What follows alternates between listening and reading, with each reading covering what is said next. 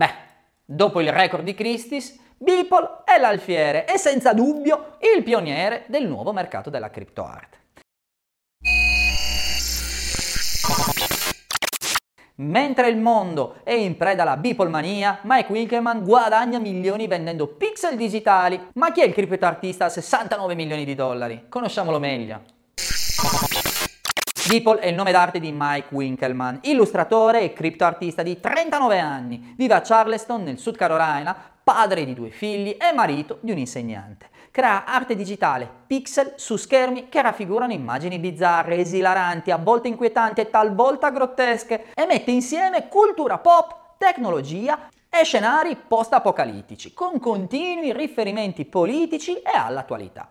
Fin qui tutto normale, a parte il fatto che Beeple è l'artista che ha dato il via ad una rivoluzione artistica digitale da milioni di dollari.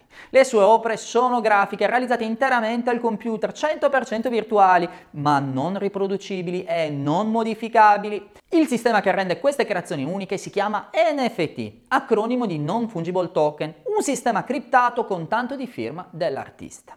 Ora che il problema dell'unicità delle opere digitali è stato risolto grazie alla blockchain, Beeple ha aperto le danze. L'11 marzo la casa d'asta e Christie's ha venduto all'asta Every Days The First 5000 Days, un collage digitale di Beeple con circa 5.000 immagini per oltre 69 milioni di dollari, che ha infranto il record assoluto mondiale per la crypto art.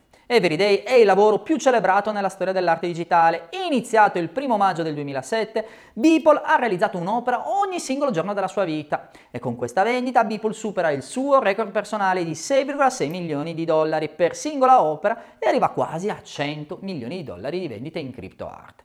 L'opera di Beeple si qualifica terza tra quelle di autori viventi, dopo le cifre spese per i lavori Jeff Koons 91 milioni di dollari e David Hockney per 90 milioni di dollari. Su Instagram Beeple ha 2 milioni di follower e collabora con noti brand tra cui Apple, SpaceX, Nike, Coca-Cola e Samsung.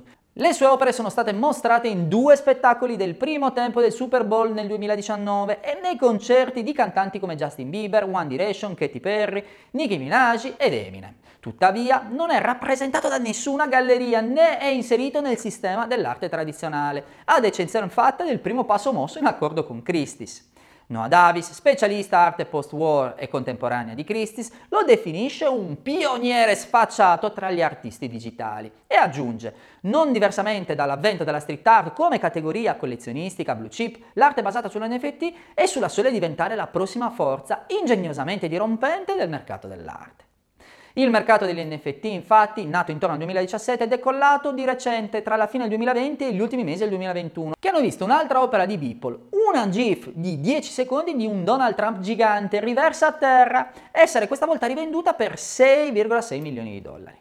Gli artisti, conferma Beeple, da vent'anni utilizzano mezzi hardware e software per creare opere d'arte e distribuirle su internet, ma non c'è mai stato un vero modo di possederle e collezionarle. Con gli NFT adesso è cambiato tutto. Credo che stiamo assistendo all'inizio del prossimo capitolo della storia dell'arte, l'arte digitale. Che Christie's ci abbia visto lungo? A voi la risposta.